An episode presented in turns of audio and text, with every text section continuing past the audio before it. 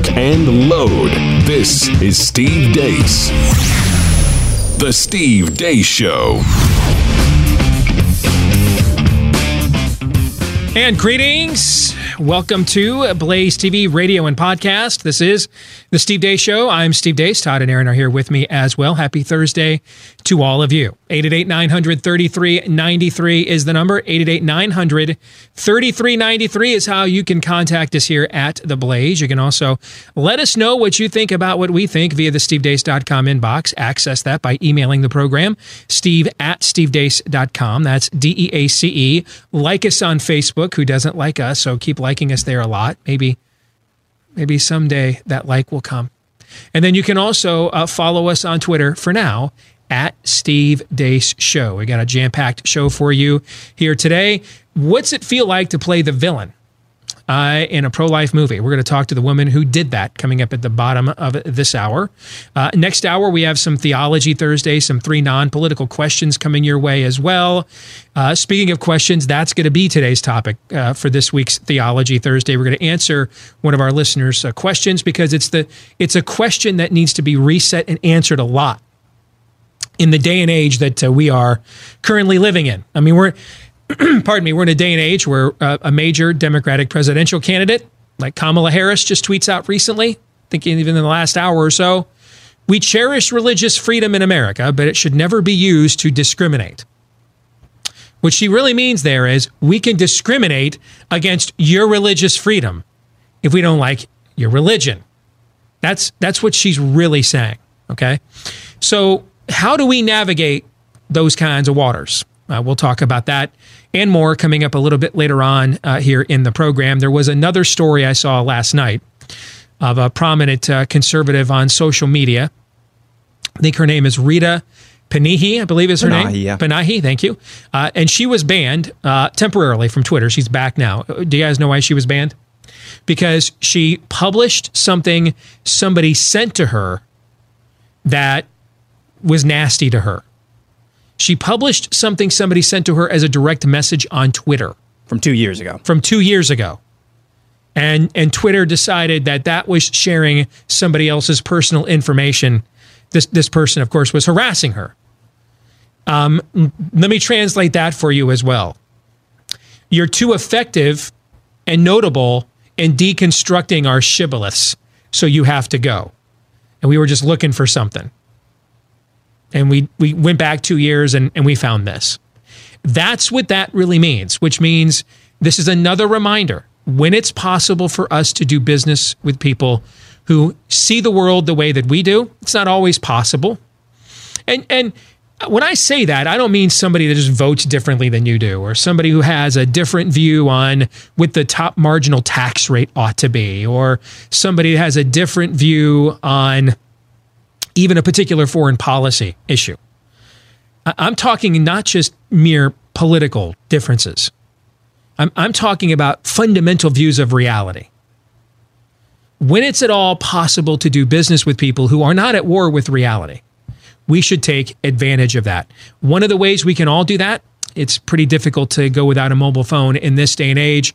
That's why you want to take a look at Patriot Mobile, the only conservative veteran led mobile phone company. You'll get all the same coverage you get from everybody else, just without, you know, the funding of all the causes that are trying to destroy everything that you hold dear and believe in.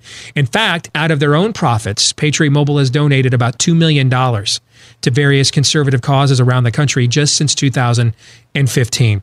And with plans starting uh, as low as they do per month, why wouldn't you want to make the switch and come on over? I mean, these plans start as low as $25 a month.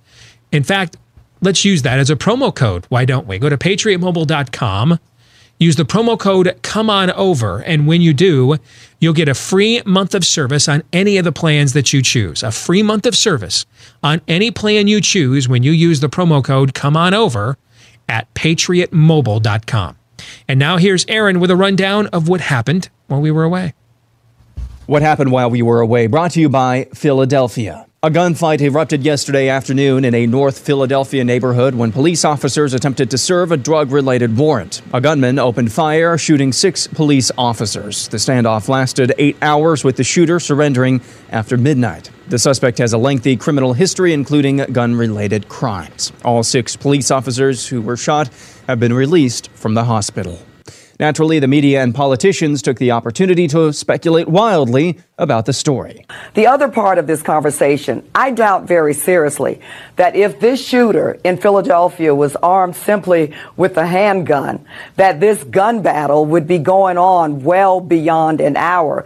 I think we can assume that he is also heavily armed with high capacity rifles or weapons and also has high capacity magazines. What's your reaction to these initial reports? And I stress the word initial reports. Well, it's just when will it stop, right? I mean, um, part of, of my focus on what we need to do around guns, smart gun safety laws is recognize that um, we have to have more enforcement around gun dealers. Philadelphia's mayor said, But our officers need help. They need help. They need help with gun control. They need help with keeping these weapons out of these people's hands. Moving on, the autopsy of Jeffrey Epstein shows he had multiple broken bones in his neck as a result of his alleged suicide last weekend. As initially reported by the Washington Post, the bones broken in question are typical in a death by hanging, but even more so in a homicide by strangulation. The official cause of death is still pending. Speaking of Jeffrey Epstein, a recent raid of his Manhattan townhome yielded an oil painting of former President Bill Clinton lounging on a chair wearing a blue dress and red high heels. The Rainbow Jihad publication Pink News celebrated and promoted a story of pederasty yesterday. It centered around two men, 55 years old and 22 years old, who claim they've been dating for six years. The video profile Pink News performed of the two has been removed from their various platforms. And now, learning Spanish today. Today's phrase is Please pour this bleach directly into my eyes. Por favor, vierta este blanqueador directamente en mis ojos. Beto O'Rourke relaunched his campaign today with an address to the nation. Monday, Project Veritas is releasing internal Google documents which purportedly show a list of websites which have been blacklisted by Google for use in their news search feature. The list of websites include those of Blaze TV hosts Glenn Beck and Steven Crowder, among other well known conservative publications. Apparently, President Trump is backing off his plans to commute the sentence of former Illinois Governor Rod Blagojevich. If CNN is to be believed, Trump apparently didn't know the circumstances of Blagojevich's sentence until two Republican lawmakers told him. And finally, be like this guy.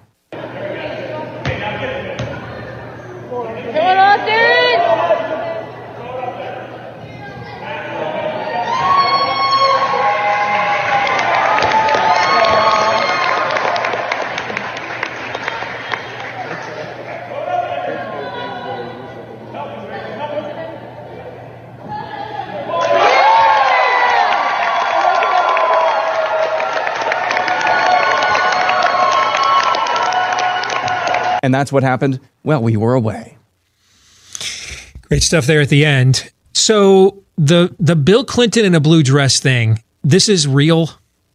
Because I, I saw this last night and it was it, the story broke in the Daily Mail over there in the UK. And so flip a coin. All right. If it's, you know, too legit to quit or not. So this is for real then. You have verified this is a real thing. That That's there really what the was an oil painting of, Bl- of Bill Clinton in a blue saying. dress. Yeah. So is that a reference to the devil with a blue dress on, or is that Long, a reference to Monica? Long, cool Clinton in a blue dress. Yeah, is that a reference to Monica Lewinsky? Was was her dress blue at the time? Do you remember? Yeah. It was blue? Okay, Yeah. so that's probably what it's a reference to. It could even be a reference on multiple fronts. Um, did you guys see on that uh, list that Project Veritas leaked out? Did you see Grabien was on there? Grabien, Mm-hmm. yeah, and I, I want to add this as well. There's actually some left wing news sources on that list. Yeah. L- like two or three to one conservative to Yeah. left wing, but still. Here's what, for those of you that don't know what Grabien is, Grabien is just an aggregator of clips. And they're not all conservative clips by any means. They, they tend to tilt a little bit more to the right, but you know, we use it frequently for clips that we use in our montages. We use it frequently for uh, clips that we use on fake news or not. It's a great aggregator of clips. And a lot of people don't, uh, in the Gen Pop, don't use it. It's a pay service right? But we decide, those of us that work in the industry, people like us decide it's worth paying for because a lot of the pre production that we would have to do about when to sync things up and time things up and edit it, they do all that for you, which makes it simpler for us to then share it with you. But if you go to their clips section at Grabien, you're not going to see a whole bunch of just right wing clips.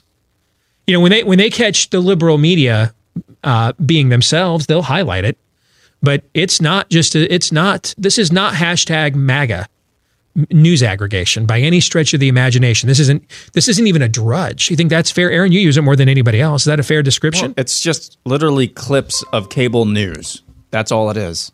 Is clips. I mean, they just speak for themselves. So, what's the threat of a Grabien then? Yeah, check your email. I got to turn it off, is what I got to okay. do. I mean, it, it's okay if you do. It happens to all of us. I'm surprised this doesn't happen to me like on almost daily basis. I'm like paranoid about turning my sounds off.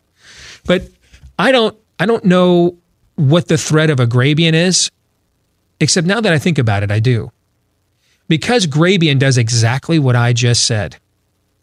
It just gives you unfiltered clips, and you can. Here's the clip, and then you decide for yourself what you think of it. And when when people are hypocritical, and they'll do this to people on the right they don't hesitate to do it to people on the left. I mean, this, because this is an attempt to actually review the actual news, that's a threat, right?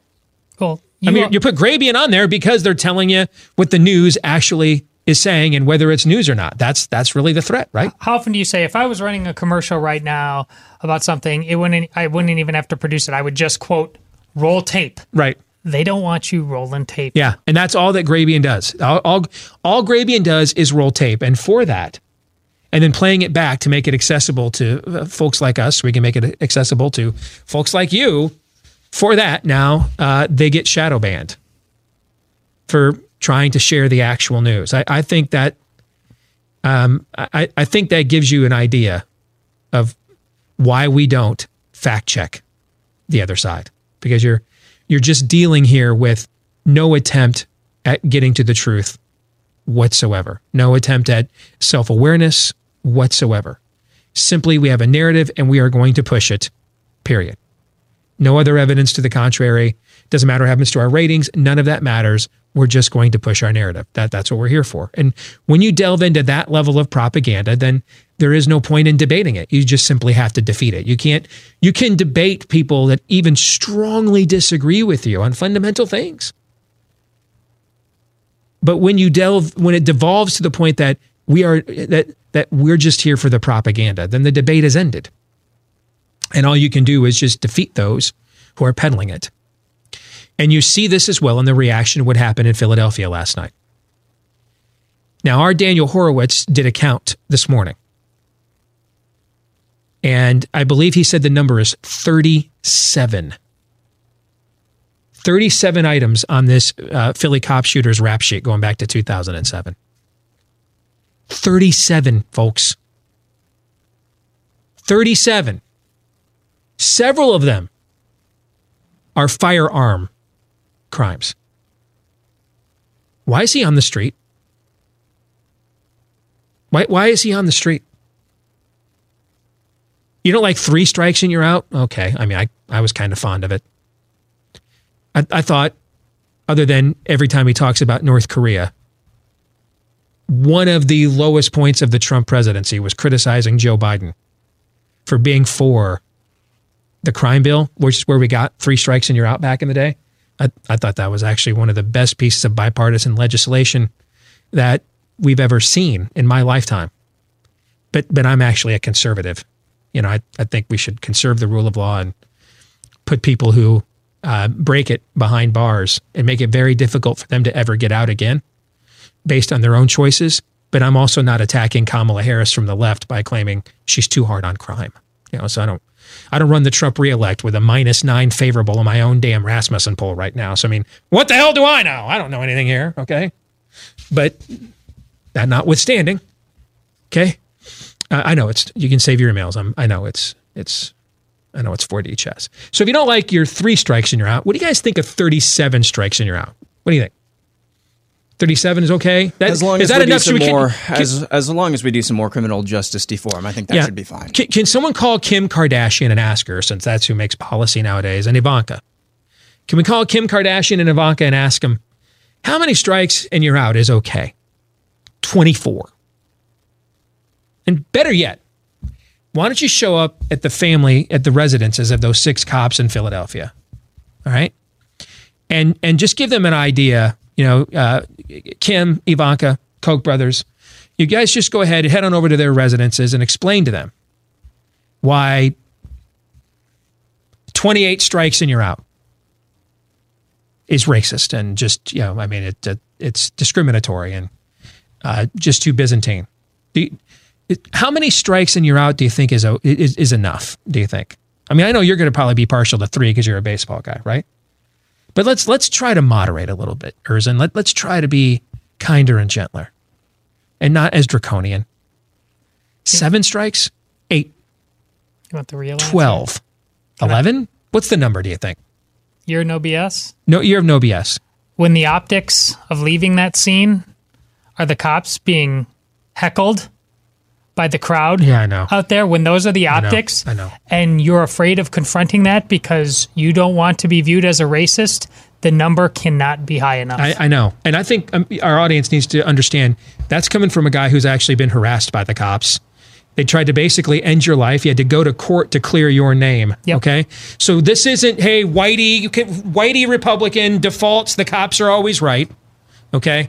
Um, I mean, you. We've been you- pretty consistent that that is yes, not the case. That is not when, when because we believe in total depravity. Yes. We think it- A badge yeah, doesn't change A that. badge and a uniform, regardless of what is, said, is said on it, does not absolve you from the systemic melt, you know, de- devolution of a culture. but in this case, four of them took bullets right, to try to save you guys. right, and your response was to uh, chant and cheer on the ones, the people who were shooting the cops, who were trying to protect you.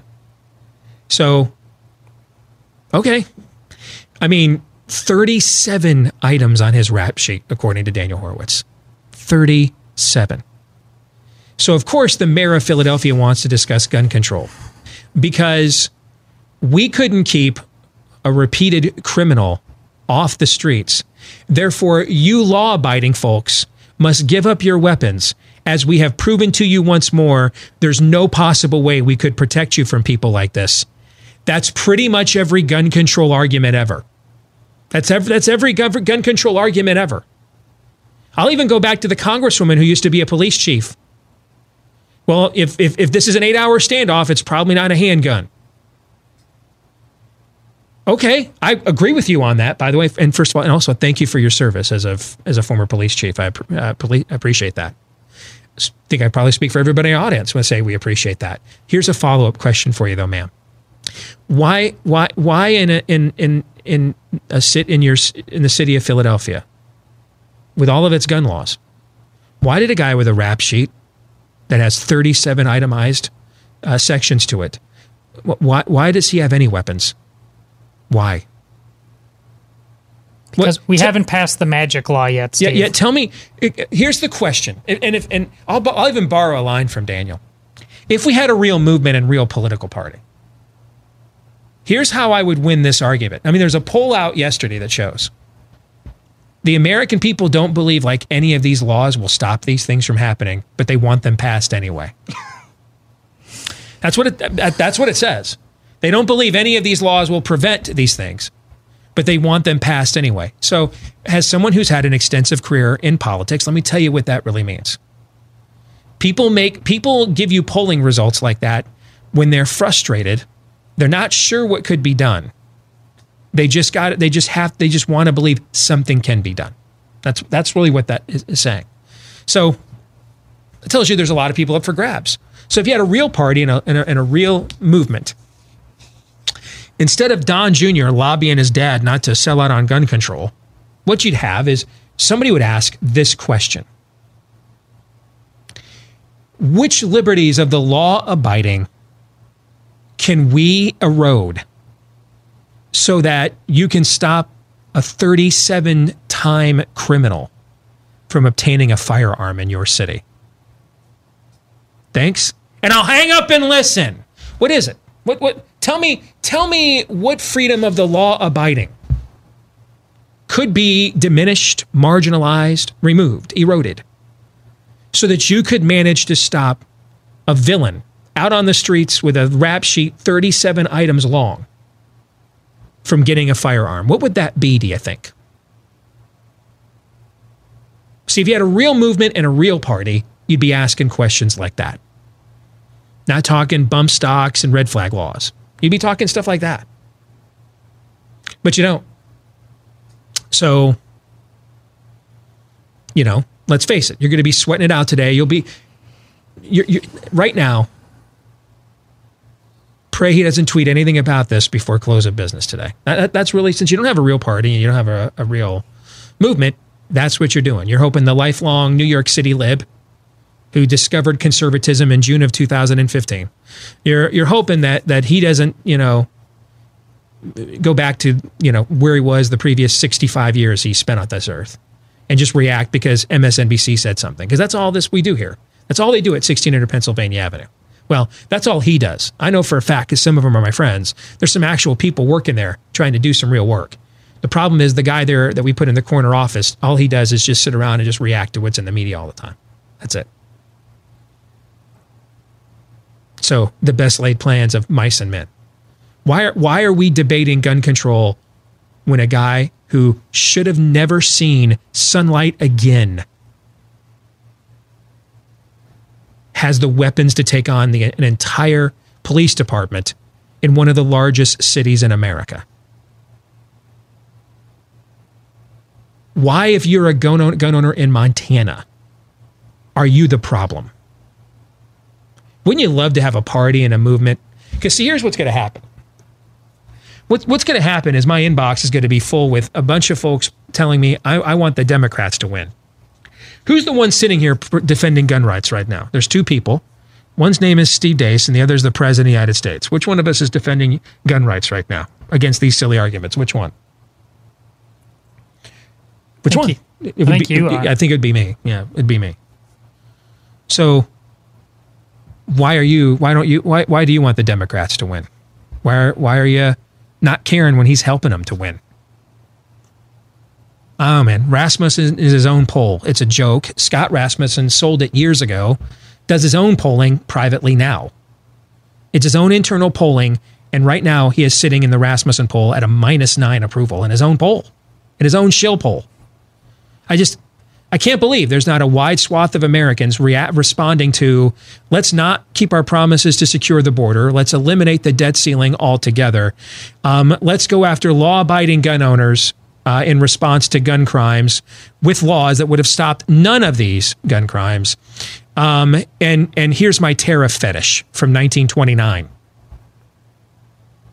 Except we do have a wide swath of voters that would respond to policies like that they already vote Democratic. So, I mean, I, you could have gotten this from Mitt Romney. Could have gotten this from High Energy Jeb. In fact, that's what we got. So we're not on offense. We're, we're not. This ought to be the kind of case that ought to put us on offense forever on this debate. Forever. Forever. A 12 year rap sheet and still he was able to acquire the firearms to take on a major metropolitan urban police department. While the people who could have died in the crossfire he started cheered the cops who were almost killed, being almost killed. If that's not every argument ever for why I need to be able to be armed and defend myself and my family, I don't know what is. That should have been like an, a, a campaign commercial yesterday for the Second Amendment. But, you know, uh, Rod Blagojevich was on my reality show once. So, you know, let me think about commuting his sentence. And and now I'm not. Chris Cuomo is Fro- uh, Fredo. Thank you. Buy my shirt. Yeah, thanks. That's. I'd almost rather talk about Beto relaunching his campaign again. Again. Almost. Am I am I, am I wrong? You guys tell me. I mean, what, what, what I watched transpire in Philadelphia last night was every argument for the Second Amendment ever. But am I am I missing something? with Trump right now, you know, the first couple of years we talked about we'd he'd do good things for a few months and then he'd go into a rut and then people would start to get mad at him and then he'd come back and he'd do some guys, we are in like a 9 month rut right now with him. I mean, can you This year's been a disaster. Let's a- just be honest. It's it's been terrible. It's- it uh, really he's- all, all the wrong reactions to last fall's midterm elections. Yeah. All the wrong. Take every fight off the table. All the budget fights. Take them all off the table. Whisper sweet nothings to Xi in China and talk about I know him well. What a great guy. And continue to slurp all over North Korea.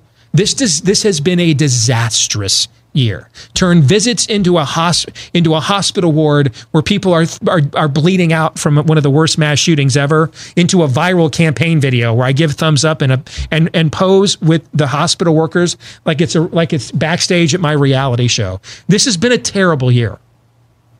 It's been a terrible year. And if you're sitting here 410 days from whatever it is from now, watching Elizabeth Warren be declared the, the winner of the, of the election, look back at this period of time and realize this is how it happened. You know, all of us who have tried to be sane in in what is it in the Dark Knight saying in illogical times, or tried to be decent men in uh, indecent In times. Decent men in indecent You know, we've been trying to will this presidency uh, towards sanity and not fall for one of the stupid uh, binary tropes. But it's just becoming increasingly gear that um, we are a people under judgment, and we very much are. we we've been Abraham in many respects, trying to bargain with God.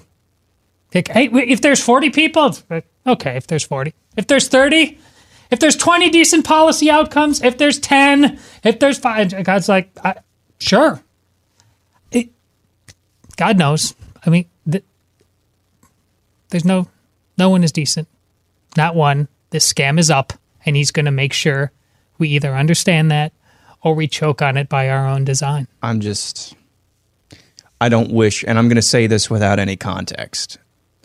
I I don't wish ill will or um, hard times on anyone, especially this is coming from somebody who doesn't have kids yet. Uh, I'm just at the point where it's like, let's take the medicine and get that over with. In a macro sense. This is what you're watching with what's been a terrible year for this presidency and what's been a terrible year for the entire Biden candidacy. It's like a snapshot of, of the entire baby boomer generation. And then that video you sent out this morning, I saw you send from Catholic Vote, Oh, yeah. where a bunch of Yeah. uh, a bunch of elderly baby boom whiteys lecture the black priest the uh, About on- inclusivity. about inclusivity because he's trying to yeah actually uh, hold a, an actual mass with some semblance of orthodoxy and they're picketing him Some- because it's not inclusive enough if that is not a commercial for a generation that has um, wrecked America. I mean, just absolutely wrecked America. And then their offspring. You're watching their offspring, the Kamala Harrises of the world.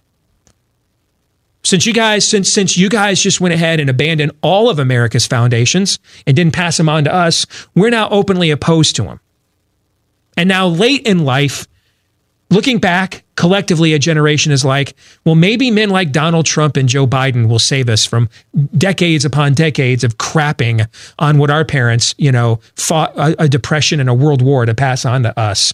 And and if you're not willing to see just how brilliant these two absolute most days buffoons really are, then you just you either you just hate America and you you you you just want you want the bad guys to win.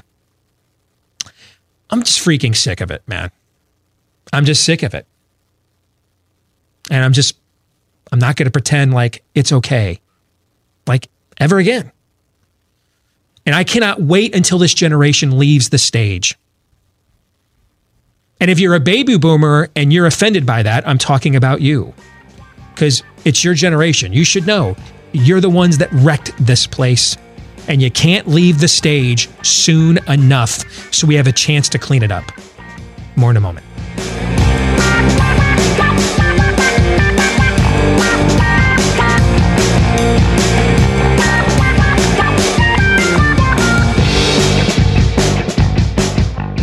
Back here on the Steve Deace Show, if you want to get full bore into a booming real estate market and uh, the the mortgage environment is very friendly right now as well. Make sure though that you get a real estate agent that you can trust. There's plenty of people out there talking a good game, but then don't deliver the results as promised when needed the most. And that's why Glenn Beck and some of his friends started this company called Real Estate Agents I Trust several years ago because they learned that lesson the hard way. And now they want to help you not have to learn that same lesson the hard way too. Look for an agent that has a proven track record that's been vetted. That's what they do at Real Estate Agents I Trust. Also, uh, someone who's got a marketing plan other than how about another open house again this weekend and people that actually return calls, understand the sensitivity of last minute requests. It's a very relational process between you and your agent. So if you have a rapport, odds even get higher that this will be successful.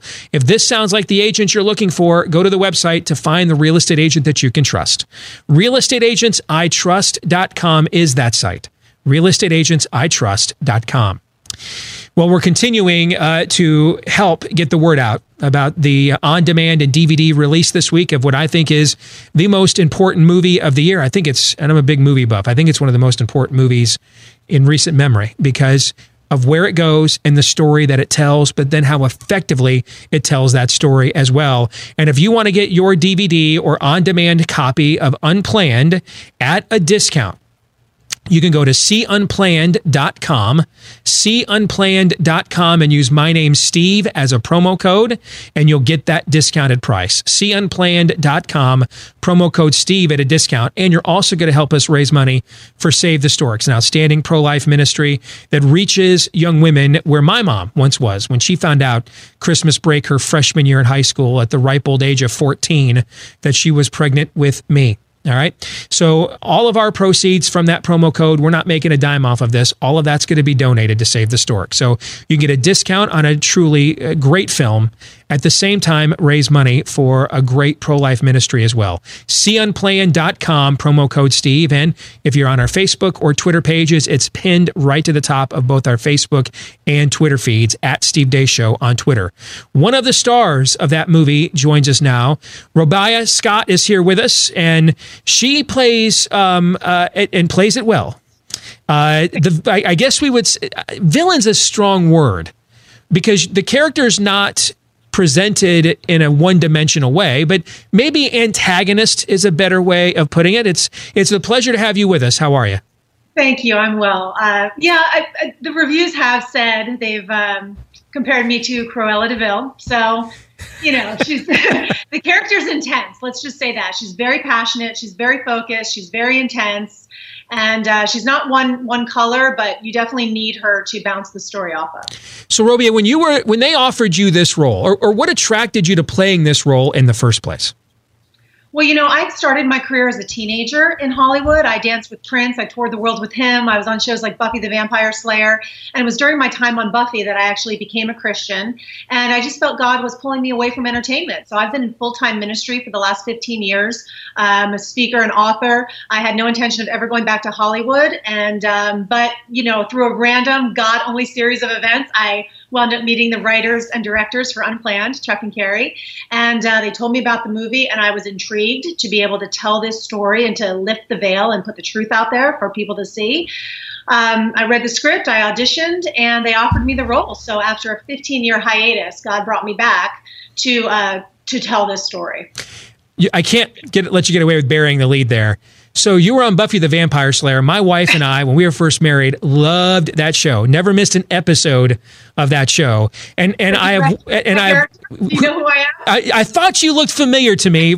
So so you're going to tell me who you were, and I'm going to remember. Who were you? Shorter hair, Jenny Calendar, the love interest for Giles for the first two seasons. That's right. Yes.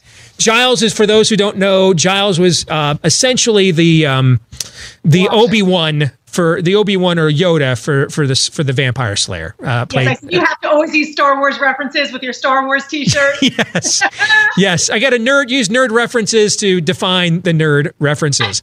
But I am I am fascinated. You said you you got converted while you were on that show. Yeah. Um, was it? How did that occur? Was it? Uh, I, was it an ancillary event? Was it somebody that you were with there on the on the set? Because Joss Whedon, for being as brilliant as he is, is a crazed communist. So, so give us the story there. Well, it had absolutely nothing to do with being on Buffy. Okay. It just coincided with my time there that I was seeking God. I was seeking truth. You know, I always believed in God, but I wasn't born again. And, uh, you know, I was very successful in the entertainment industry, but I was struggling with things internally. I was uh, just not feeling freedom or peace. So it led me to look for answers. And, uh, you know, I just had some people talk to me about Christ, and then I was seeking, and God wound up just uh, pulling me in. Hmm. Yeah. So you decide to take on this role. What kind of Yeah. research did you do into Planned Parenthood with with the average person within their corporate structure? Because except for their their um, uh, and and I've done battle with them rhetorically and politically uh, on uh, you know uh, on numerous fronts for years. They are notoriously secret, except for who kind of the face of their individual state or national organizations are, right? So, how did you do research? Because I'll, I'll just tell you, you nailed it. All right. I mean, you you you nailed every aspect of of who those kind who those people are at the at the high ideological level, the people that are the true believers. How And did you do the research into that? person. I really played the embodiment of the entire corporation to the Mhm. best of my ability. You know, I, I was like most people, I believe, uh, most of our society and even our Christian culture. Uh, I had the same understanding about Planned Parenthood that I believe the majority have because Planned Parenthood has been brilliant in using um, programming, television programming, and media to do what television programming does, which is program us as a society as to what to believe. So I was among the masses um, that Planned Parenthood, you know, maybe offered abortion as a small percentage of what they do, but they're really about women's health and and all of those things and and uh, prenatal care and all of that. You know, to be honest with you, when I was first pregnant, I actually went to pre- to Planned Parenthood because I, I thought that they would help me. So I, you know, that's what I believed. But it wasn't until I got this role um, that I started to dig in. And you know, it's really not hard to research if you if you really have a desire to look it up. You know, Live Action is an incredible website by Lila Rose, and Mhm. there's a lot of information out there where you can learn uh, the essence of who Planned Parenthood really is. That they are first and foremost about abortion. That they have nothing to do with pro-choice. Ironically, the whole pro-choice movement is about choice, but in Planned Parenthood, you don't have a choice. They, you know, the average American, I don't think, knows that Planned Parenthood strategically does not show a woman her ultrasound because statistics show that over 90% of women, when they see the picture of their baby, they bond instantly and they will not go through with an abortion. Planned Parenthood knows this, so they don't show a woman her ultrasound. When you walk in those doors, their intention is to drive you into an abortion because it's a billion dollar corporation. That's just the bottom line. And there's so much. Uh, there's so much to see on YouTube and on the internet, um, undercover work that's been done to expose to expose Planned Parenthood, and uh, I mean I could go on and on with how they cover up, you know, the sex trade with uh, kids coming in underage, uh, the selling of body parts. I mean, it, it really gets it gets intense for anyone who wants to know the truth. It is out there and available. Hmm. And by the way, you mentioned they don't show ultrasounds. That's one of the things that Save the Storks uh, does so well is they do show women in those situations, those desperate situations. Are you fully aware of the ultimate impact of the decision that, that you are contemplating making? That that, it, that it, it's it's it's not as simple and trite as you are being sold, and it's far more complicated than that. I love that you're saying that because I believe even on Planned Parenthood's website, excuse me, they state that most women have no emotional repercussions from having an abortion, which is such a downright lie. you know, as a minister, as a woman who works with women, I've been doing this for 20 years, I'm all over the world working with women. I have never met a woman who's gone through an abortion who hasn't been uh, deeply wounded and traumatized, and even women who know God and love God uh, and are deep in their walk with Christ. I find that 10, 20, 30, 40 years later, after, after having an abortion, they still are suffering. Uh, the repercussions of making that choice. You know, God is a God of forgiveness. This movie, Unplanned, is not about shame. It's not about blame. It's not about condemnation. It's a story of restoration. And, and God is for restoration, regardless of what choices we've made. I mean, we've all made uh, choices we regret in our past. Um, but, uh, yeah, Planned Parenthood is just, they blatantly lie to women that, you know, it's a quick decision, it's the best decision you can make, you can move on with your life. But unfortunately, most women are not able to fully move on with their lives because of the guilt, the shame, um, the sorrow of making that decision. And they're in such a vulnerable place. When a woman is in that place, she's so vulnerable. Like your story, I didn't know that until I heard your intro about your mom being pregnant at 14. Oh my goodness. You know, we have these young girls and older women too that are in a vulnerable state. So we need these these pregnancy centers like Save the Storks and and and uh, you know the other side of Planned Parenthood, women to nurture uh, people to support and nurture the women and not just drive them into um, that choice. Robia Scott is here with us. Uh, she plays the Planned Parenthood executive slash uh, antagonist uh, that uh, drives the other side of the argument uh, in uh, the movie Unplanned, available right now out on DVD and on demand. So, one of the things I found fascinating about the arc of your character in the movie, and without spoiling it for people who haven't seen it yet, but the arc of the, your character in the movie is very similar to how you just described Planned Parenthood's MO in that uh, this begins. You're the the pretty professional woman, sophisticated, well dressed. The other younger women that work underneath you look at you as uh, the the picture of of of, of modern femininity slash uh, feminism. They aspire to dress like you, to look like you. Uh, they they seek your approval in things. Uh, you're you're the cool kid at first. Uh, then Abby's uh, Abby Johnson, uh, Ashley Bratcher, Abby John, who plays Abby Johnson in the movie. Abby is your prized pupil. You're you're slowly, but you see promise in her. You're cultivating that relationship. Then she gets pregnant with her. Her and her husband get pregnant, and she's concerned that you know, well, is it okay for a Planned Parenthood worker to be pregnant? And no, no, you're totally welcoming, and that's your life. In fact, I think it will help people understand that we're not the bad guys here. And then little by little, the more and more that Abby gets kind of sucked in to this world, the more and more honest your character is. And it, it, it, of course, culminates in, in one of the decisive scenes in the film when you guys are opening up a new clinic and you kind of let uh, the cat out of the bag because Abby Johnson is just one of these earnest pro choicers that's just like, we're just trying to help women have options here. And all of a sudden now, you guys are asking me uh, to to take all the camouflage off. You're a, you're asking me to be the the little the, the wolf in Little Red Riding Hood, and I'm not even going to dress like grandma now. I'm just going to show my claws and fangs and be totally honest with what we're all about here out here uh, at the clinic. And and I think the way that that character was was crafted and its story arc through the film, it's very metaphorical to what really the Planned Parenthood culture has always been and how it's operated in the first place. I agree. It was really all on the page and in the script. So I just played what was written. And for me, one of the uh, greatest desires about doing the film, not only to lift the veil on Planned Parenthood and this abortion industry, but exactly what you touched upon in terms of feminism. Um, to, you know, for me as a, as a woman to represent uh, feminism and then have a platform to really undermine feminism. Um, because again feminism uh, has has been portrayed in a way through the media that makes it seem attractive to young women uh, you know independence and having a voice and and equal pay and and, and leaving my mark in the world, but that really is not the origin of what feminism is. It has nothing to do, equal pay has nothing to do with the roots of feminism. Um, and so again, this is another area in our culture where it just it needs to be exposed. Uh, fem- feminism really undermines the family unit. It undermines men. Uh, you know, we can be empowered women and make a mark in America, but we don't want to do it through feminism. So for me to be able to have a platform for that as well was another reason that I wanted to do this film to ex- to expose what that really represents.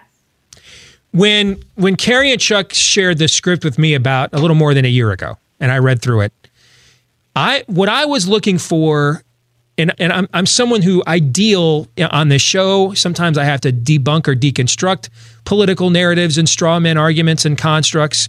Um, at times when I've been in part of campaigns, I've been I've been asked to help craft them. So I've seen both sides of it, and and what I really didn't want and where I, where I thought the film would would would limit its success its ability to be successful and impactful is if it created the other side, the, the pro-abortion side of the argument as a straw man, as a construct, as a one-dimensional entity.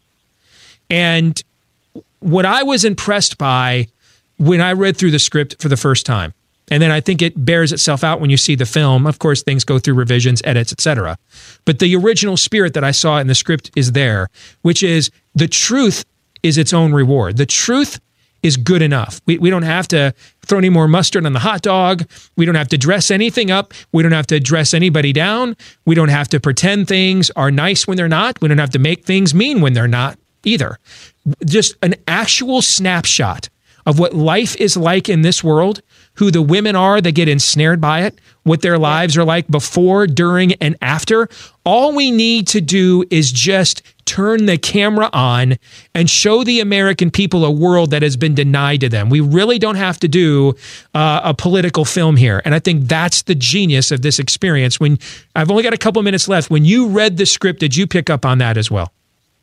Oh, absolutely. That's what I loved about the, the script. It didn't seem like it was a couple Christian guys trying to trying to push their agenda and make a little Christiany film and glorify pro-life and vilify pro-choice. It wasn't that at all. It was really exactly what you said, lifting the veil, taking us inside uh, the clinics, um, seeing the behind the scenes, and seeing good and bad on both sides. And that's what I appreciate so much about Unplanned. They showed some of the pro-life people as these radical, really kind of off people. They showed that side of pro life. They showed the pro choice, um, many of the women who work in the clinic, as really uh, authentic women with good hearts who believe they're doing a good thing. So, you know, this wasn't this one sided, black and white uh, cliche kind of story. And it wasn't even like a Bible thumping, you know, Christiany, let me throw a little scripture in every other word. It wasn't that either, which I so appreciate about the movie. It's such an impactful story. It's, it's uh, emotional. And like you said, it really just puts the truth on the screen, which we haven't seen. You know, we've seen violence on the screen, we've seen murder on the screen, we've seen sexuality, we've seen so much on our television screens and our, on our movie screens. But this type of imagery, this story, we have not seen on the screen. And it, everyone who I have encountered, I've been to so many private screenings, people are just. Uh, it, it's such a visceral, emotional experience because it's truths that we as a people have not seen with our own eyes. Very well said. If you want to get your copy of this film, maybe you haven't seen it or you have, but you want to be able to now share it with those who have not. SeeUnplanned.com. That's the website. Use my name, Steve, as a promo code to get a discount when you get uh, either a DVD or the streaming options. You can even do both if you'd like to do that. And yes, Blu ray is available as well. I guess I kind of just felt like Blu ray was kind of automatic these days with DVD, but I've had people ask me, does it is it not on Blu ray? I didn't even know people still bought regular DVDs, but DVD to me is Blu ray. It's like all one thing. All right, Blu ray, DVD on demand. SeeUnplanned.com. Use promo code Steve for the discounted price. Robia Scott, uh, thank you so much for joining us here. You did a great job in the film. It's been a pleasure talking with you here today on The Blaze. God bless. God bless. Bye. What do you guys think of that conversation, Todd? I can't believe you got a value added Buffy. Yeah, I didn't know that was coming. I thought the whole time she looks really familiar to me. She's been in something else I've seen, and I finally got I really, the answer. I thought Yeah. you were going to weave in. One time you told us a story about that, like the town is built over something. It's built over a hellmouth. Yes. Yes, and how it uh, didn't you say? I mean, there's some Christian allegory going on, if accidental or not. I, so. it- it- I'm- I, I promise, given who Whedon is, in this case, it's accidental. But this notion that the community doesn't want to accept Right, and that's what it recognize the evil that is right in its face. Right. Okay. It just wants to ignore it. It- it- and, and, and, and Buffy's heroics, they hate it because her heroics remind them that they need saving in Mm-hmm. the first place. Yeah, absolutely. Uh, I, I was drawn mostly. She like most people. They don't. They don't want to just cash a check with this. She wanted something real and efficacious, something that even though they won't necessarily understand the timing of how it saves lives, that this kind of thing is done according to uh, God's purposes in the way it's communicated, and it's not just ham-fisted. And you you can see that that's why she came out of retirement, so to speak, because of the authenticity Yes. of it. Yep. Well said. All right, we'll come back. Uh, speaking of God's purpose, some Theology Thursday. One of our more popular segments every week is coming your way here next, live and on demand on Blaze TV, radio, and podcast. Stay tuned.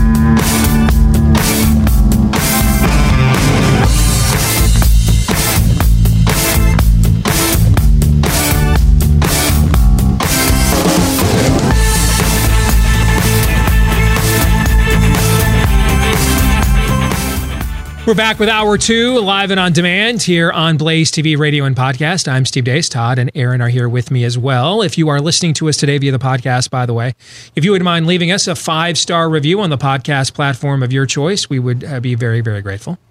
Why? Because the more of those we get, the more the algorithms um, are benevolent towards us and help us to find more people like you and then the more likely we are to continue to do this for a living as opposed to the three of us having to get real jobs. Okay.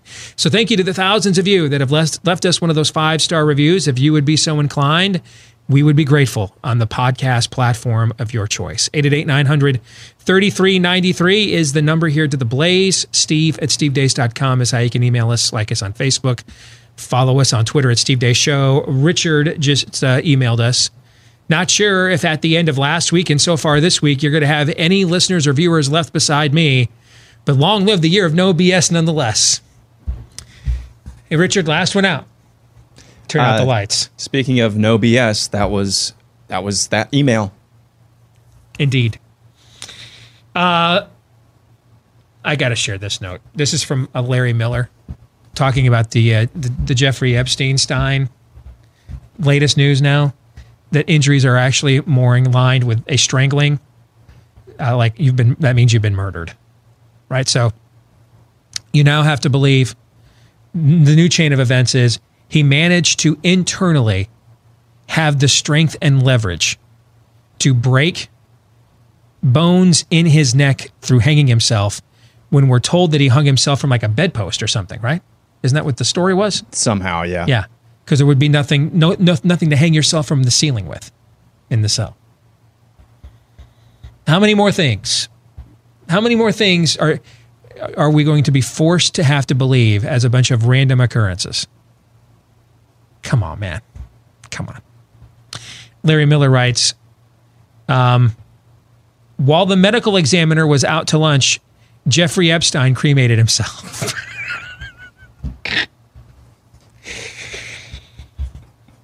That's as legit as anything else Yeah. we have heard in the last several days, as far as I am concerned. Let's get to it. Theology Thursday, brought to you by Riduzone, who wants to help you reach the health goals that you're striving to make right now, and maybe you feel stuck. And then you're wondering, you know, I know I'm eating too much, but I, I I'm just I'm, now that I'm active and I'm hungrier often and I'm eating too much, how do I control my portion sizes, my cravings? Because it is not what you eat. Take it from somebody who has gained about 150 pounds and then lost well over 100 of it. All right. So I've been on both sides of this equation. It is not what you're eating, unless you have a food allergy, then it is. But um, uh, and if you have that, then you need to make the appropriate choices, right, and get you know medical guidance where that's concerned. But beyond certain food allergies or, or those kinds of digestive ailments, it's not what you're eating; it's how much. And that's where Riduzone comes in. They want to help you with your portion sizes, with your craving control. And here's how it works. It takes the signal that's supposed to go from the gut to the brain to let the brain know when you're full and it boosts it because that's all Riduzone is. It, it's that same signal, which is called OEA. That's the fancy abbreviation for it. And that is what helps the brain to then do its job from there. This is not loaded with chemicals or stimulants or caffeine. It's simply about boosting the OEA in the body to help your gut say to the brain, we're full and we can stop eating to get your portion and craving controls under control. All right. If you want to try Riduzone, use my name, Steve, as a promo code at riduzone.com. R I D U Z O N E. R I D U Z O N E for riduzone.com. And when you use my name, Steve, as a promo code, they'll give you a special offer right there on the website, riduzone.com. So this week's Theology Thursday, we are going to revisit a topic that we have we have discussed several times already. But I, I, I think it is so paramount to the era in which we live that we're going to reset this thing on a on a regular routine basis.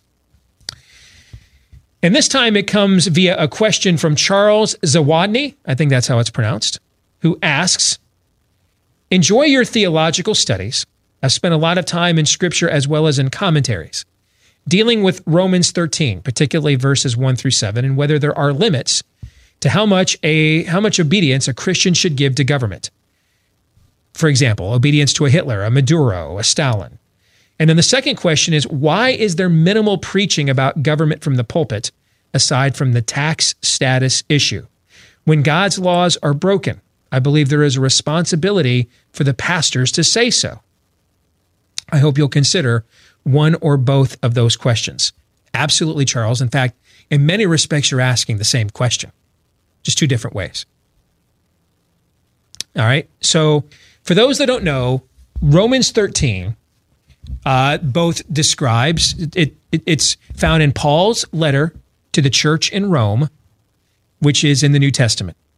And Romans as a whole, just my own personal opinion, I, I believe it is the finest work of theology that's ever been unleashed in the history of humanity.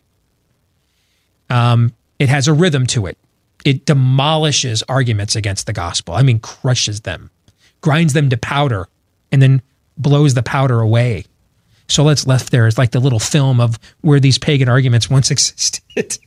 All right. Um, but then it well, right after it does so, it turns it turns right around on you as a believer and we as a church.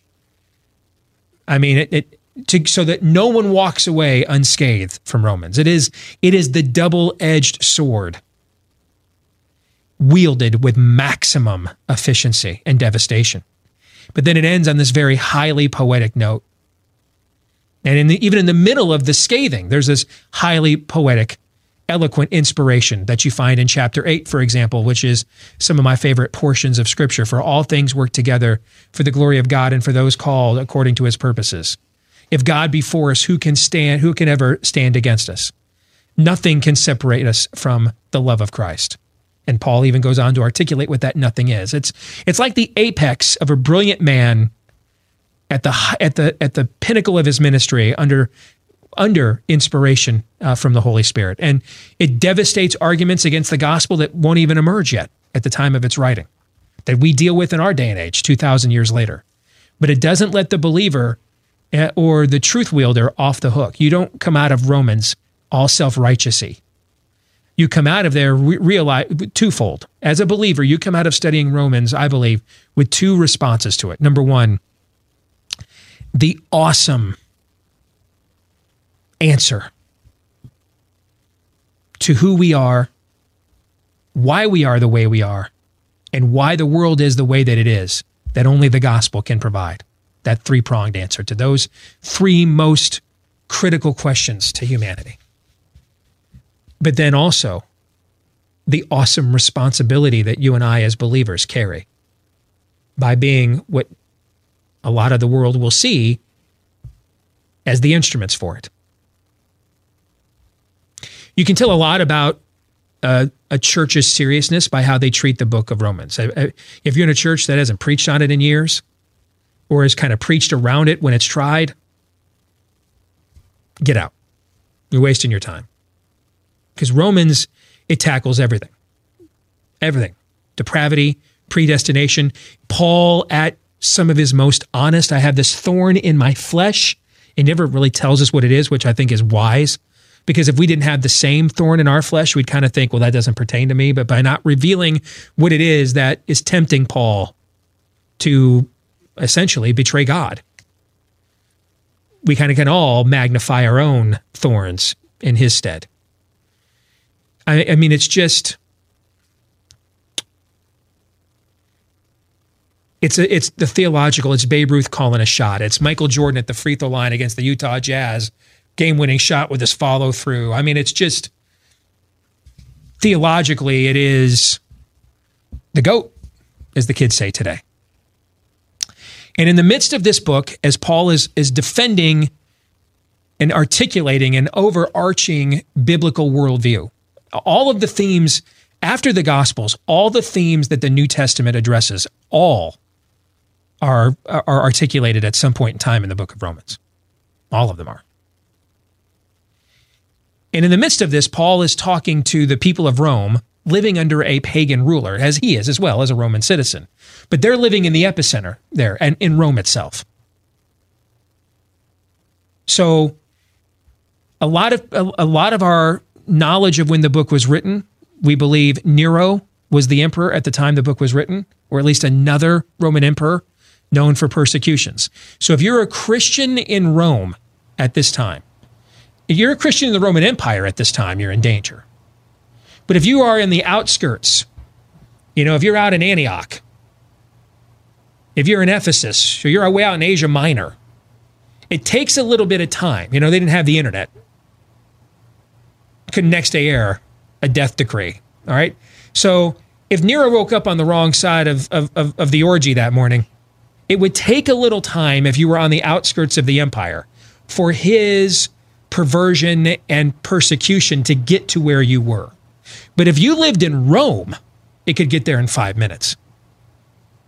Heck, he might light his own city on fire and then blame you as a body of believers for it, spark a persecution.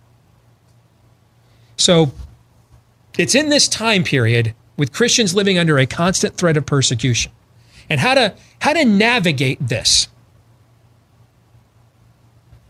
You know, because Jesus said, My kingdom is not of this world. And yet, when the Romans executed him, they put a sign over his head that said, King of the Jews. They viewed him as guilty of insurrection, sedition. And now we're bringing in what are called Gentiles, because you have to understand Paul's a Jew. And in the Jewish view of history going back to the beginning of the Torah, the world is divided really between Jew and Gentile. They're, those are kind of the, the two kingdoms at work. And so now they're bringing all these Gentiles now in to worship who the, the Jewish portion of Christianity believes is the Jewish Messiah. And so, how do we navigate that? Because they've got different customs about eating, dressing, all kinds of other things. And some of them might be Roman citizens, and they might have they might have fundamental rights that most of the Jewish members of the Christian faith don't have. Paul was a rarity, a Jew and a Roman citizen. Other than given some accommodation for religious freedom because the Romans knew that the Jews so fervently believed in their faith if they tried to pollute it, they'd be rebellion every single time. So the Jews were often given a, an accommodation for their religious freedom from Rome that other religions were not, almost as a deference to their conviction. But most, vast majority of Jews were not Roman citizens. They didn't have habeas corpus rights like Paul has. And so there's a lot to navigate there, isn't there? In a, in a, in a, in this pluralistic society. And so to kind of lay down some markers in the in in, the, in chapter 13, Paul articulates both what is to be the role of government and its purpose on earth, why God permits governments to exist. And then what is both the role of government and the governed. And so this this notion that government is to be a sword of righteousness against the evildoer, where does that come from? Like that what government does is, is, is, is, is to protect our rights by punishing evil. Where does that notion come from? It comes right out of Romans 13. That's where, that's where Paul describes it as an avenging angel, an instrument of God, when it's being used in a godly way to punish evildoers and avenge and defend the righteous. So then, how are we as believers to relate to this thing called government, particularly when it's not operating godly. And if you read Romans 13 without any context, you're going to come to the conclusion that anything government tells you whatsoever, you must do as a believer if you just read it at face value. See, this is why I'm sola scriptura. I'm not solo. And believe me, that last vowel is a doozy. Okay? Sola means scripture alone is the primary, ultimate source for truth, for ethics, for ethics, for the revelation of the character of God, for God's prophetic plan, etc. But it, it's not the sole source of truth. Because if you understand the history of the church, and sometimes that word is, we use a word for the history of the church, tradition. If you understand the history and the tradition of the church, it puts words and situations and expressions that were unique to the eh, experience of believers in the first century that may be difficult for us to understand and translate 2,000 years later into a far better context. Because if Paul really meant in Romans 13 that you are to obey and do whatever government says, no matter how ungodly, then, then why was he beheaded? Why was he martyred? Why was he persecuted? Because he wasn't willing to do everything government told him to do when what they wanted him to do was ungodly, when they wanted him to deny God. They wanted him to deny Christ. They wanted him to worship Caesar as Lord. Kaiser Kyrios was the phrase in the day of the day, as opposed to Christos Kyrios. Well, if you if you're if you're ignorant of this tradition and of this history, you're going to struggle with this principle. And then you're going to, and then even if you are cognizant of this history and tradition, you might think that there's an apparent, one of those dreaded Bible contradictions. But you have to understand, Paul is writing to people under the expectation. Remember, I had we had the the star of one of the stars of Unplanned, Robia Scott or uh, Robia Scott here with us, right? And in my mind, like I I don't know anybody that buys plain DVDs anymore. I didn't even know they even sold them. So, I mean, you don't you, you can't get a movie on demand that's not HD even on Netflix anymore. I don't think you can even buy a non HD TV at a store anymore. So in, in my can you even buy a non HD TV No. anymore? No, I don't think so. So in my mind, when I say something's out on DVD, I just assume everybody knows I mean that you get it on Blu-ray because I I live in a world where everything's either HD or you know, I, I don't. That's wh- where I'm coming from. I'm, I'm assuming you know this because we are kind of of the same culture, from the same t- time period, the same custom. I assume you you know that there's nothing is made anymore that is not in some form of a high definition. Nothing is broadcast anymore that's not in some form of a high definition, except for some obscure channels at the on, on your uh, on your satellite dish. Similarly, Paul is assuming, I believe, that you as a believer understand the chain of command. That since you follow a Lord, the government murdered. And since Christians at this time period were being martyred and persecuted regularly and routinely, you have to understand, Paul is writing this initially to the people in Rome, not to you and me, to the people in Rome. The people in Rome are living under persecution threats all the time. And the persecution comes because they fa- they refuse to worship the, the king as God. They refuse to worship the state as God. They are willing to serve the state all the way until it demands their absolute allegiance as the divine ultimate authority of this world. And the Christians are saying yes to Rome on everything except this last question. But that's see that's that last question is really the the the yes answer government ultimately wants. Really. Cuz government is a jealous god too. Government wants you to have no other gods before it too. In fact, government would be just fine if you didn't take part in all of its pagan revelry, provided at the end, when it asks you to jump, your response is how high. That's really what it's about. All the all of the debauchery that it promotes is to tempt you to worship the state as God and not God. And then once I get involved in these subcultures of debauchery, then I then I kind of start aligning with the state over God. Because I, I enjoy it and it's fun. And I don't want it to go away. And then I don't want to be held accountable for it when the guilt and the shame comes. I want somebody to tell me it's okay, and the government will do that for me. So when Paul is writing this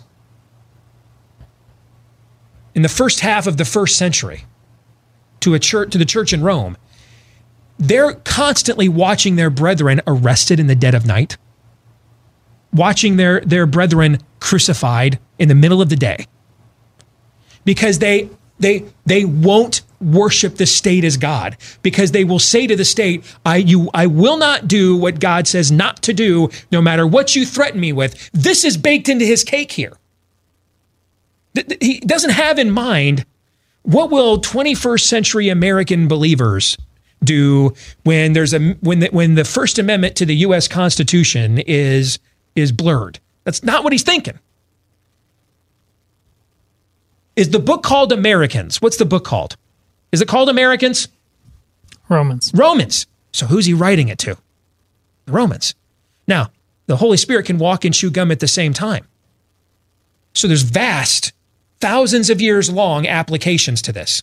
But the pri- I didn't say soul, but the primary audience is to who? The church in Rome. And the church in Rome is faced with this conflict at an existential level every day. Peter and John go to the temple to preach, they're beaten for it. Paul holds, when he was Saul, holds the tunics and the gowns of those who stoned the first martyr, Stephen, to death for preaching the gospel at the temple. He's been on both sides of this, of this act, of this equation. So he is assuming that he doesn't have to tell a Christian in Rome not to worship Caesar as Lord because they're being threatened at their, at, at, with their very lives for their refusal to do so.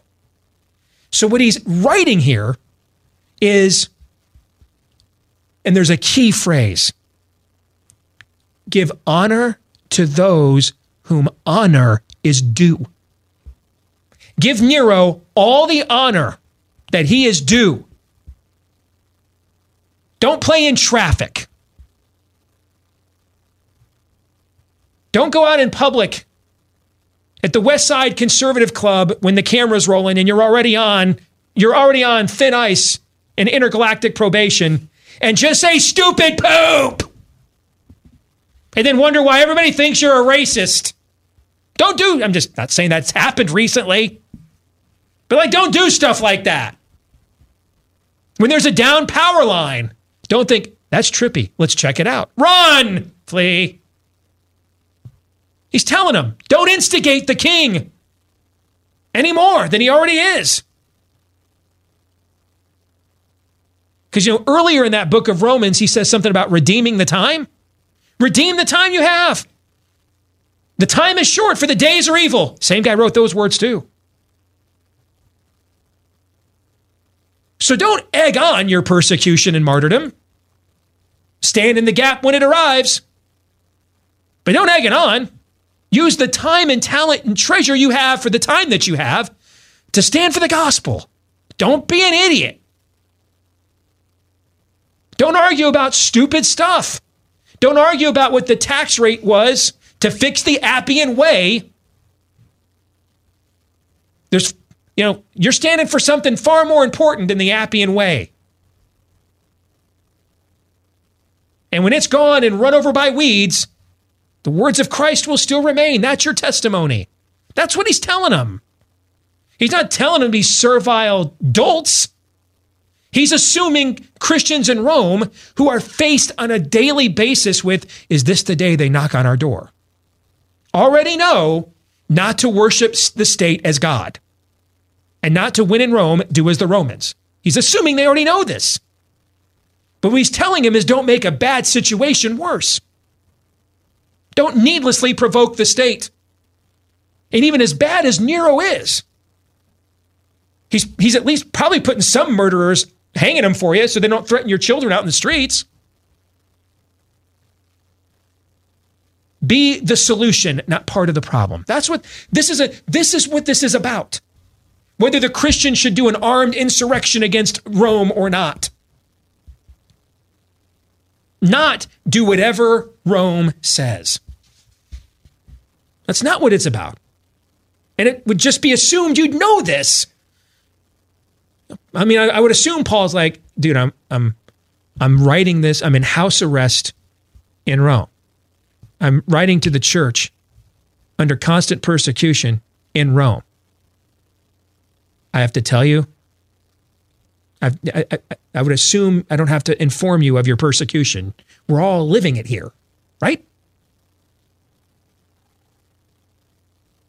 And if you understand the context of that, then there is no contradiction because it makes perfect sense what he meant.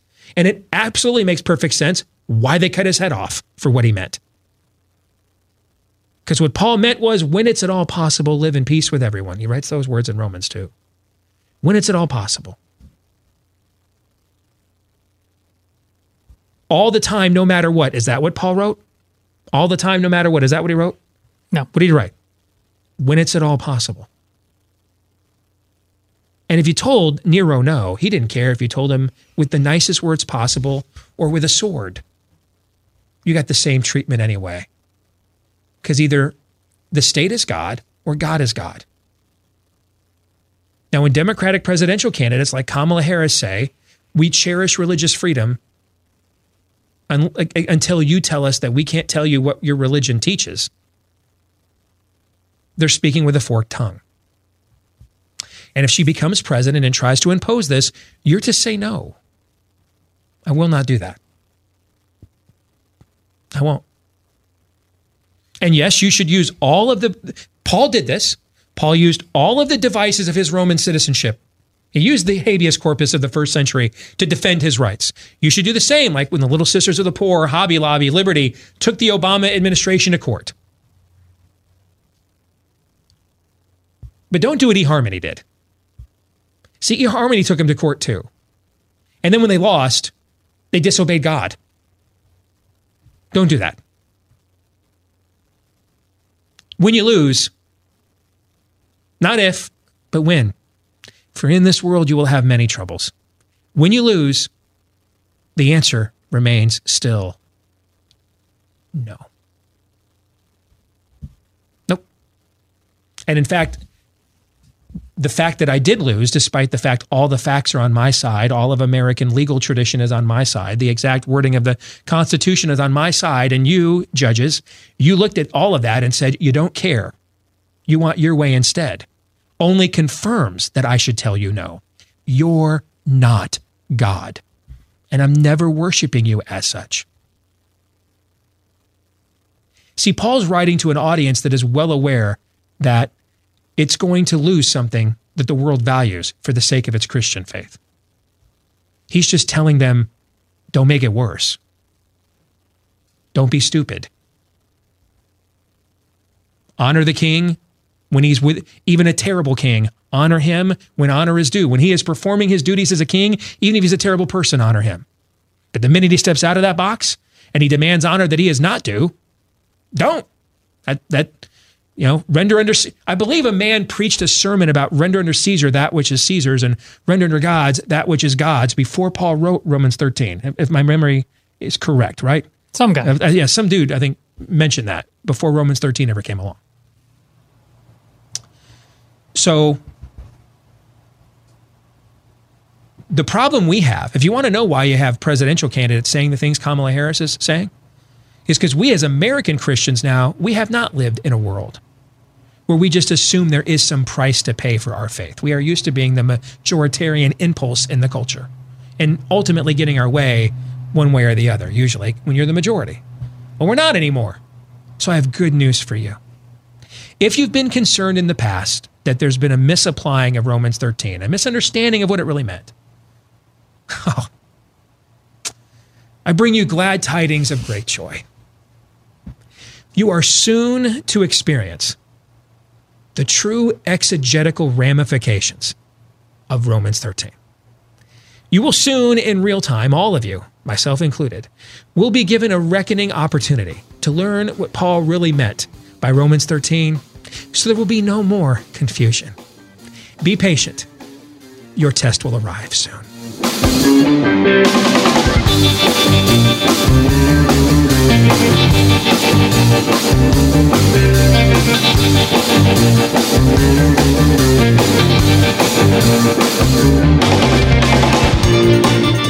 Hey, that recent Amazon Capital One data breach just hit. 106 million of us just had our names, home addresses, and our banking information exposed. Forget credit card theft, your far greater risk is home title fraud. Title fraud is rampant because identity thieves figured out that title and mortgages are now kept online. Their big payday comes by forging your name off your home's title. So it appears that they own your home and then they borrow all your equity until it's gone.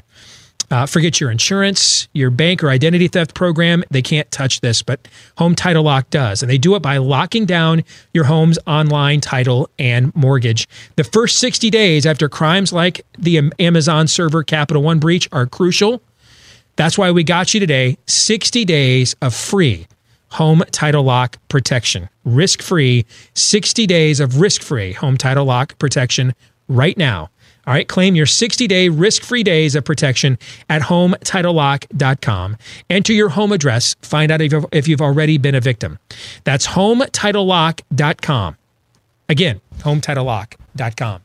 Before we get to three non political questions, you gentlemen have any follow ups to this week's Theology Thursday? Any participles dangling that must be confronted? Any chads hanging which must be closed within the loop. I could have summed up. I'm not trying to brag here, Steve. I could have. I could have summed up right. that entire entire half hour soliloquy that you so articulately presented with uh, this sentence. We're more likely than not going to go to jail. Yeah. I mean, outside of the majoritarian impulse of Americana, why why was there we have a majoritarian impulse here? Because this is a country that was largely founded and inspired by Christian teaching in the Christian church. I mean, the, most of the various colonies, for example, were commissions of the Christian church. Okay, so when you live in the only country ever that's that's been founded with original inspiration of, of the Christian faith, you're going to be in the majoritarian impulse for at least a while. But that's ending now. Maybe even over. I would argue we live in a post Christian culture nowadays. So now this is going to start to look like what it's looked like in every other culture that Christianity is attempted to interact with. You're going to go to jail eventually. It's going to happen. You know, I mean, that's the reality. You're going to be compelled to decide, choose ye this day whom you will serve. You know, if if if the state is God, go and serve the state. But if God is God, as for me and my house, we will serve the Lord. It's coming. It's already here. You're just not, maybe if you haven't realized it, you're just not in the baking or florist industry, or you're not a military chaplain, or you're not trying to get accredited as a Christian counselor right now. All right. But, but those are the, you know, those are the front lines of where this is ultimately going holistically and systemically, Todd. Um, my only summary, I guess, of what you said is that what you basically in, laid out in focusing specifically on a, a, time and place, and then how that uh, properly carries over and how it doesn't. If I may use what I believe is, you know, it's not a Catholic way of speaking, but a, a evangelical way of speaking is is right relationship. You, you, that's what context is, and it uh, it's a problem not just of this age of but reading the Bible throughout history of reading it without right relationship. I mean, God is a uh, relationship. So when we say God is love, if we do not understand that relationship, we get a really stupid version of what love is.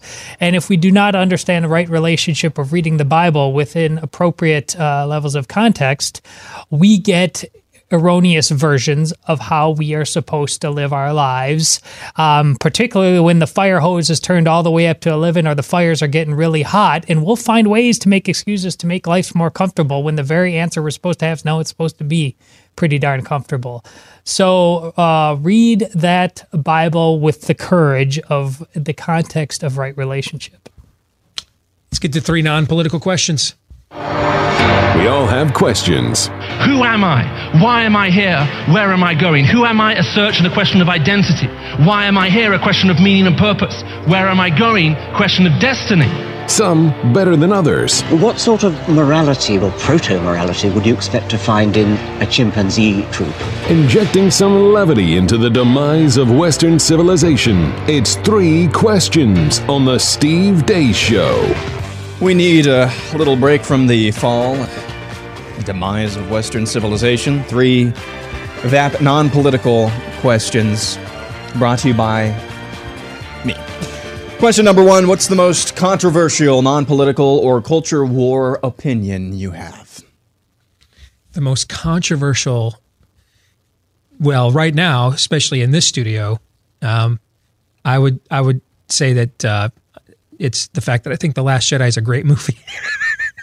All right. And every time I just want the record. Steve brought that up this time, not Todd. Yeah. Well, and I mean, every time that I feel like that uh, uh, Homer Simpson gif where I just want to quietly back into the bushes, you know. Um, I feel like uh, tweeting out uh, hashtag confess your unpopular opinion.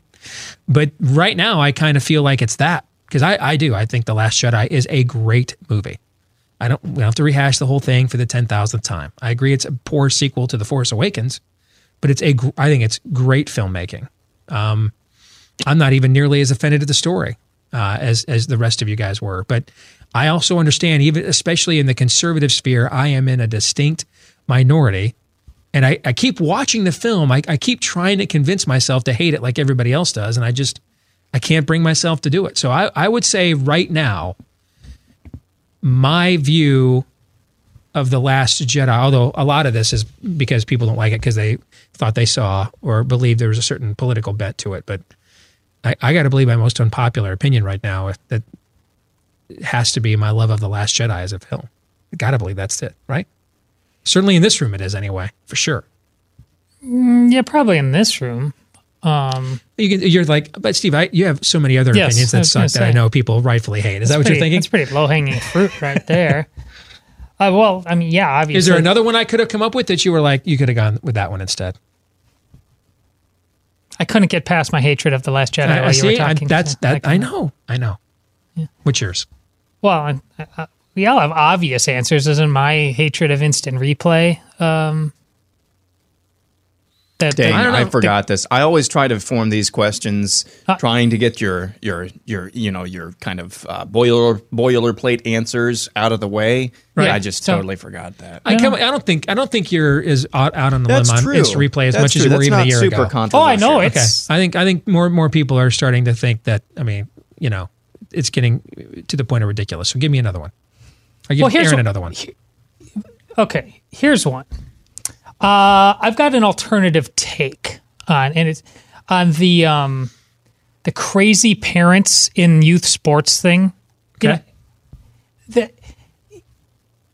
parents in those specific instances are like in a lot of other specific instances off the rails. But then this is used to make some grand indictment of how youth sports has somehow uh, gone off the rails and we've forgotten what it's all about. I, the, the actual, the opposite is actually true in most cases. You know, p- parents are the reason this is possible in this day and age for the, the time, talent, and treasure parents pay to make this possible. And I recently got into a debate with a, a soccer guy, and this is where Steve, you're right about the one world go- leisure arm of the one world government because there are experiments going on in Minnesota and California where they just they won't let parents come to the games and watch because they say that, and I just said you you people you're insane. You this is just this is ethically debased. Uh, to, They've pushed you. What I hear you saying is they've pushed you to the point now of defending parents at, at youth sporting events. Well, because most parents are, it's their okay. it's their kids. This isn't a commune. It's their children, and they have a right to have an opinion, one that is uh, sometimes passionately expressed.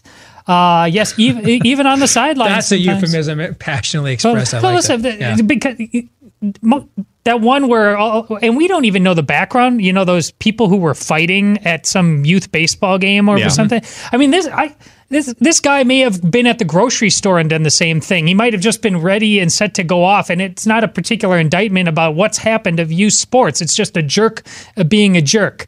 Oh, you uh the jerk store called and it's all out of you. Anytime you hear or see a story about uh, youth sports parents gone wild, um, just make sh- sh- right relationship context.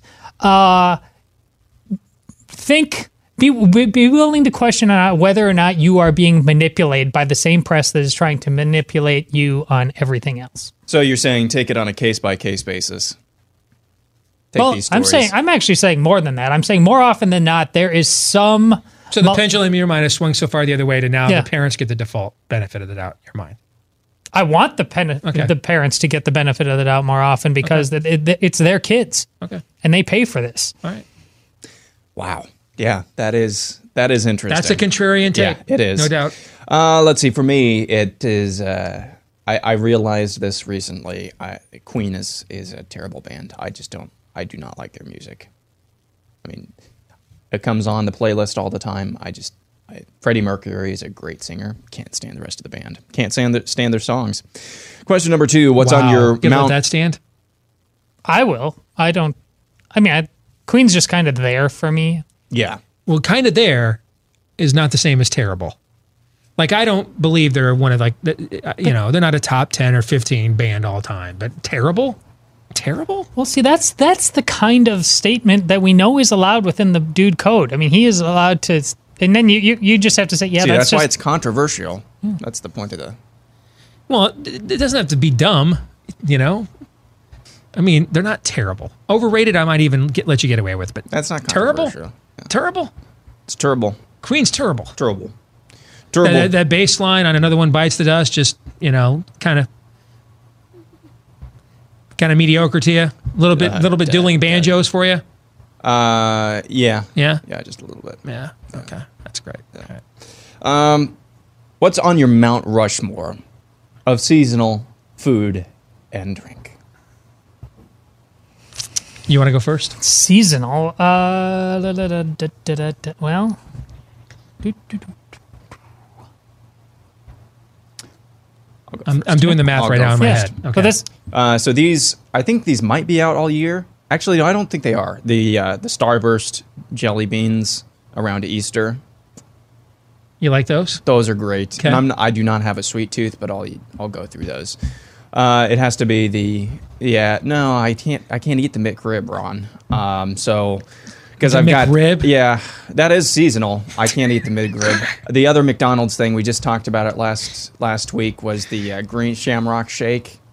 Yeah, Yep. that's got to be on the list Yep. as well. That's on my list. Uh, assorted assorted brats during summer and grilling season. Uh, Johnsonville always has different types of brats uh, that they bring out as well. And then the last one, um, the, the last one, I would say it would. Again, I feel like I'm giving a couple of answers that I gave last week. But homemade ice cream during the summer, that's a seasonal food because we don't hardly have that during the winter because it doesn't make sense. But that's that's the top four anyway. All right, I got my four. I think. Okay, I've got three for sure. I'm not. I'm vacillating on the fourth. All right, but the three for sure: Cadbury mini eggs for Easter. And I always have to clarify this. No, we're not talking about the big fat ones in the individual wrappers with the you know candied yolk in the middle. No, I mean the ones in the purple bag. What I mean, let me let me quanti- quantify it even more specifically for you. I mean the candies that will be in the little dishes at the marriage supper of the lamb. That's what I'm referring to. Cadbury mini eggs. you're so right? exhausting. Okay. So exhausting. uh, for Easter, Shamrock shakes for St. Patty's Day, which was um, my ice cream answer last week, right? Um, all the pumpkin spice for the fall. Yeah, so you're Pumpkin down, spice, you're down, all the things. You're down to clown with the pumpkin spice spam. They just uh, re, I mean, they just it's, a, it's a well, it, it's kind of like you know spicing or doing a spiral version of a candied version of a spam, right? Is it that big of a deal? I mean, if somebody did a candied pumpkin spice with a ham, would you for for the fall? Would you think that's nuts? No.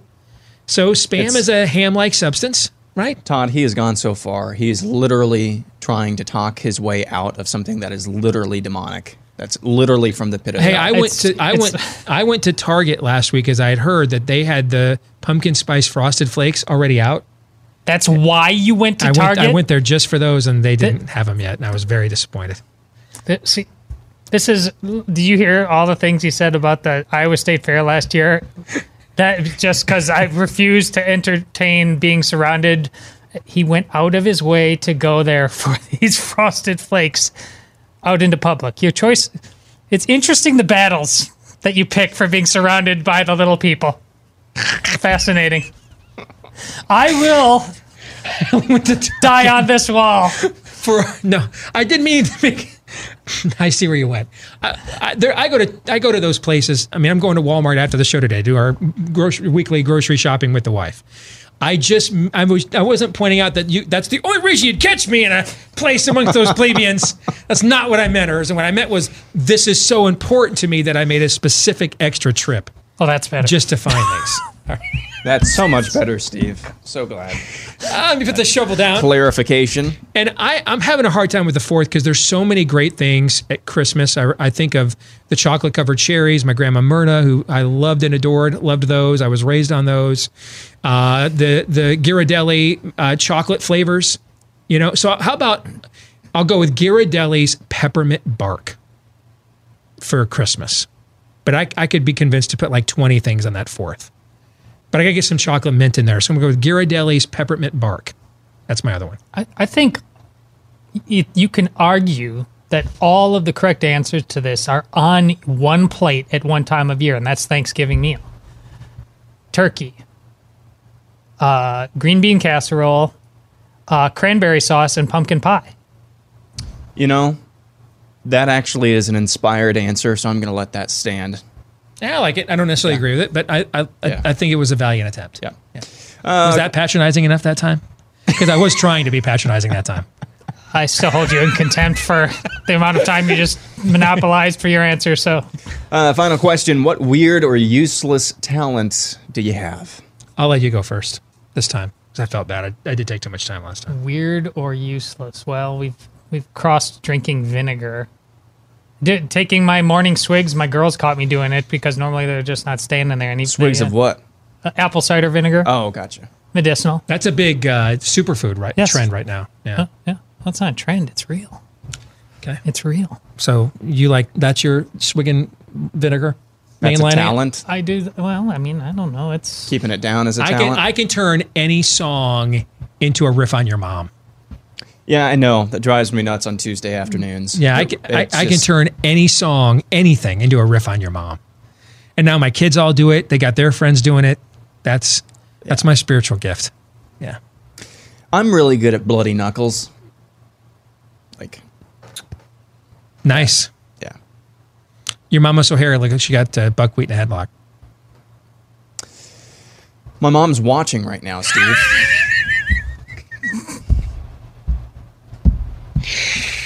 Oh.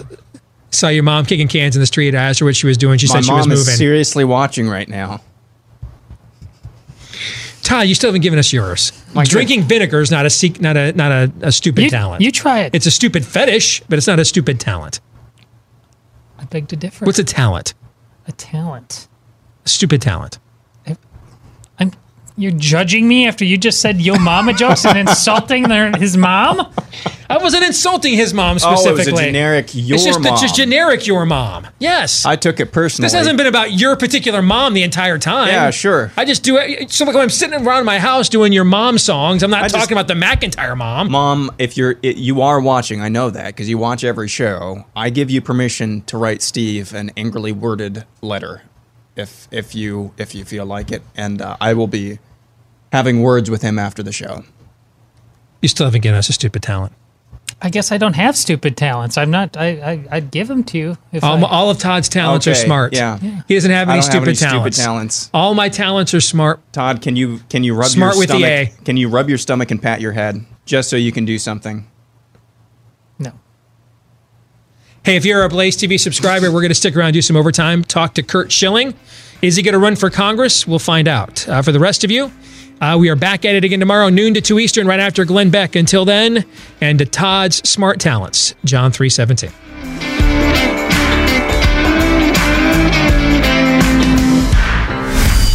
This is Steve Deace. on the Blaze Radio Network.